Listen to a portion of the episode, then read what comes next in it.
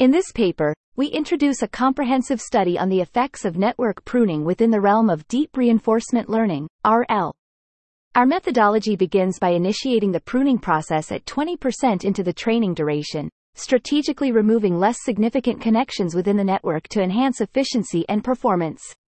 This pruning phase continues until 80% of the training period has been reached, at which point the resulting sparse network is maintained fixed for the remainder of the training.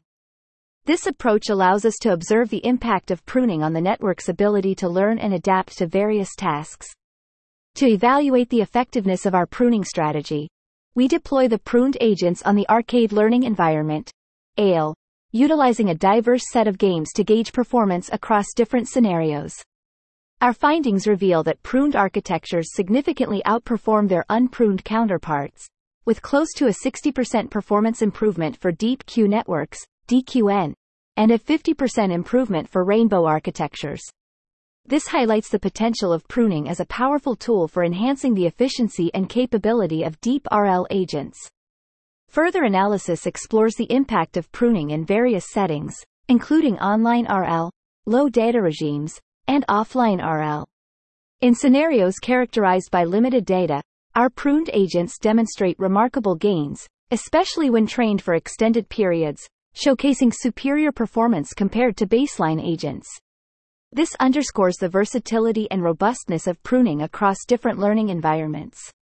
Additionally, we compare the effectiveness of pruning against other optimization techniques such as normalization and plasticity injection baselines.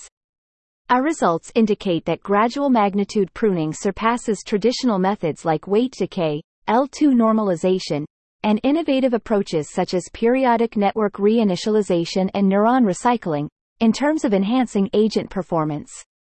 Lastly, we delve into the impact of pruning on network plasticity through gradient covariance analysis.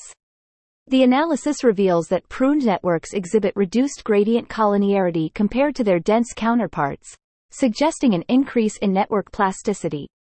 This enhanced plasticity is indicative of the pruned network's improved ability to adapt and learn in deep RL tasks, further validating the efficacy of our pruning approach in fostering more capable and efficient deep learning models.